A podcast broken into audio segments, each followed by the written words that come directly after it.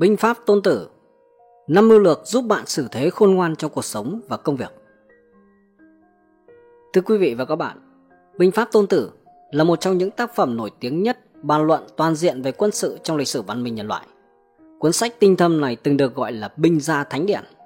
13 thiên của binh pháp tôn tử đưa ra rất nhiều quan điểm độc đáo, không chỉ bó hẹp trong phạm vi quân sự, chính trị, mà còn rất nhiều lĩnh vực khác trong cuộc sống. Tác giả Hoa Sam trong cuốn Hoa Sam giảng thấu tôn tử binh pháp đã thông qua 155 ví dụ kinh điển đã phân tích và chỉ ra ý nghĩa ban đầu của cuốn binh pháp tôn tử. Trong đó có 5 mưu lược mà người bình thường chúng ta có thể học hỏi và áp dụng vào trong cuộc sống thực tiễn ngày nay. Thứ nhất là kế lược, mưu lược không phải là âm mưu quỷ kế mà là kế toán, tính toán kỹ càng. Binh Pháp Tôn Tử nói, cố kinh chi dĩ ngũ sự, hiệu chi dĩ kế nhi sách kỳ tình. Nhất nhật đạo, nhị nguyệt thiên, tam nhật địa, tứ nhật tướng, ngũ nhật pháp. Không biết từ bao giờ, nhiều người gộp 36 kế với binh pháp tôn tử vào làm một, đồng thời xem binh pháp đơn thuần trở thành âm mưu quỷ kế. Trong binh pháp tôn tử, kế là kế trong kế toán, chứ không phải là kế trong âm mưu quỷ kế. Tức là tính toán một cách toàn diện và chính xác sự khác biệt giữa sức mạnh của kẻ địch và ta, thay vì sử dụng âm mưu quỷ quyệt.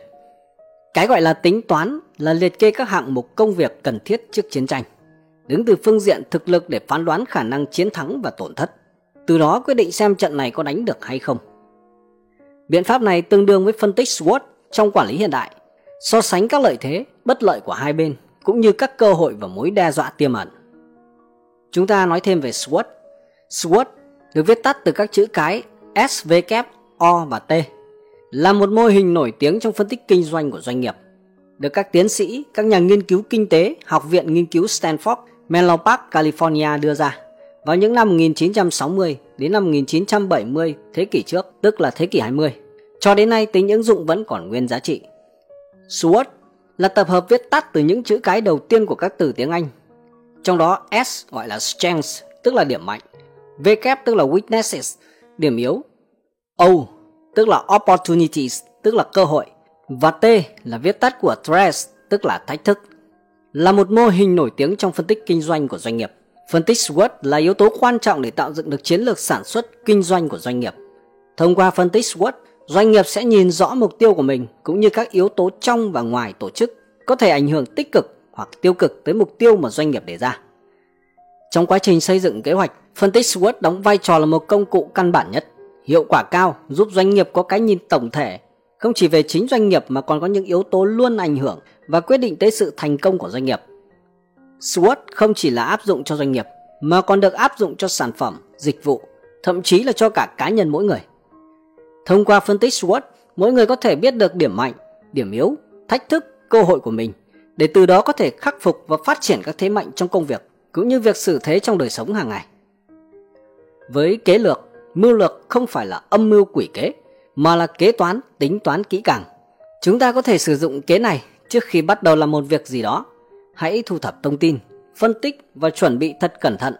Hãy phân tích trước, xác định điểm mạnh và điểm yếu của bản thân, xác định các cơ hội, các mối đe dọa tiềm ẩn và luôn trong tư thế sẵn sàng ứng phó. Thứ hai là dĩ chính hợp, dĩ kỳ thắng. Đời người có át chủ bài mới có thể nắm chắc chìa khóa thành công. Binh pháp tôn tử, phàm chiến giả, dĩ chính hợp, dĩ kỷ thắng. Hoa Sam cho rằng kỳ ở đây có nghĩa là một bộ phận phụ. Có nghĩa là lúc ta và địch giao chiến luôn phải chuẩn bị ít nhất một cánh quân phụ làm binh lực. Đây chính là kỳ binh.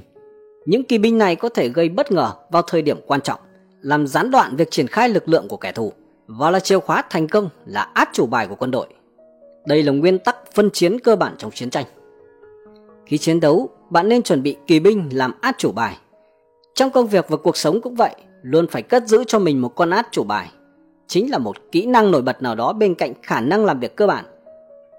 Ví như, khả năng làm việc của đồng nghiệp A chỉ ở mức trung bình, nhưng luôn được lãnh đạo xem trọng.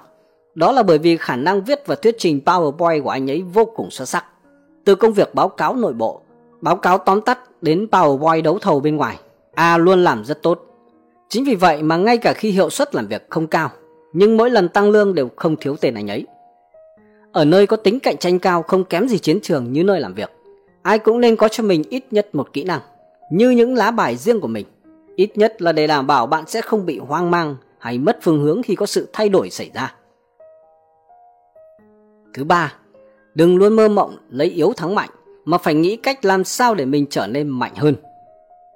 Tôn tử nói cổ chi thiện chiến giả, vô chi danh, vô dũng công. Ông cho rằng thứ mà binh pháp thực sự theo đuổi không phải là thông qua âm mưu quỷ kế. Lấy ít thắng nhiều, có được tiếng thơm ngàn năm, mà là làm sao để có thể mạnh hơn gấp 10 lần kẻ địch, sau đó khiến kẻ thù cảm thấy bị đe dọa mà rút lui. Trong công việc cũng vậy, nhiều người hay có suy nghĩ làm sao để vượt qua đồng nghiệp, làm sao để đánh bại đối thủ, mà quên mất rằng phải đi nâng cao năng lực của bản thân. Vì vậy, mãi mãi chỉ đứng sau lưng người khác giống như nokia và motorola, chỉ nhìn chăm chăm cạnh tranh nhau. Trong vô thức đã từ bỏ nghiên cứu, phát triển và đổi mới công nghệ, cuối cùng đã bị đánh bại bởi điện thoại thông minh. Cách hay nhất để thành công tại nơi làm việc không phải là đánh bại bao nhiêu người, mà là tạo cho mình một sự tồn tại mạnh mẽ, trở thành một tài năng không thể thay thế, trở thành chuẩn mực cho ngành công nghiệp. Thứ tư là biết người biết ta, mấu chốt nằm ở biết ta. Binh pháp tôn tử chi kỷ, chi bỉ, bách chiến bất đãi bất chi bỉ, nhi chi kỷ, nhất thắng nhất phụ, bất chi bỉ, bất chi kỷ, mỗi chiến bất đãi biết người, biết ta, trăm trận trăm thắng. Biết ta không biết người một thắng một thua. Không biết người biết ta, trận nào cũng thua. Biết người biết ta là câu nói được biết đến nhiều nhất trong bình pháp tôn tử. Nhưng chúng ta lại thường chỉ chú ý tới biết người mà quên mất phải biết ta. Lão tử nói, chi nhân giả trí tự chi giả minh thắng nhân giả hiếu lực tự thắng giả cường. Biết người là khôn, biết mình là sáng. Thắng người là kẻ có sức, tự thắng mình là kẻ mạnh. Cứ theo ý của lão tử giảng thì, chỉ khi chúng ta hiểu rõ, hiểu thấu về mình, thắng được chính mình mới là người thực sự minh triết. Thực tế trong cuộc sống, đôi khi chúng ta chỉ tập trung vào thông tin của đối thủ mà bỏ bê bản thân, chiến lược nghĩ ra chưa chắc đã phù hợp. Hoa sam cho rằng, biết ta không biết người tỷ lệ chiến thắng ít nhất là 80%. Bất kể người khác như thế nào, bạn cứ là chính mình. Bất kể bên kia là ai, bạn cứ chuẩn bị thật tốt. xác suất chiến thắng sẽ tăng lên rất nhiều. Cứ quản cho tốt bản thân mình. Bản thân mạnh mẽ rồi, chờ cơ hội xuất hiện, đợi đến khi có thể nắm chắc tình thế, ngay lập tức sẽ nhất chiến nhất thắng. Trong làn sóng công nghệ Internet như hiện nay, những kẻ mạnh mẽ đứng nơi đầu gió, một khi nắm bắt được cơ hội sẽ lập tức có thể thuận theo chiều gió. Còn những người luôn trong tình trạng chưa sẵn sàng, dù có đứng nơi đầu gió cũng chỉ có thể xoay theo gió được một vòng rồi sẽ bị cuốn đi mất. Bất cứ khi nào, chỉ cần ta biết rõ mình, khiến bản thân trở nên mạnh mẽ hơn, ta mới có thể nắm bắt được cơ hội có được thành công. Và thứ năm là phải học cách chờ đợi, học cách nhẫn nại. Binh Pháp Tôn Tử nói, thắng khả chi, nhi bất khả vi. Binh Pháp Tôn Tử nói tới nhiều nhất đó chính là chờ đợi. Trong nhiều trường hợp, chờ đợi chính là sách lược tốt nhất. Nhưng đôi khi, nhiều người lại cho rằng chờ đợi không có hành động là không thể chấp nhận được. Theo đuổi công việc và cuộc sống hiệu suất cao khiến nhiều người trong chúng ta đã trở nên mệt mỏi và lo lắng. Khát vọng thành công của chúng ta là phất lên sau một đêm, muốn bỏ ra ít nỗ lực và thời gian. Muốn công ty hôm nay thành lập, ngày mai có thể lên sàn.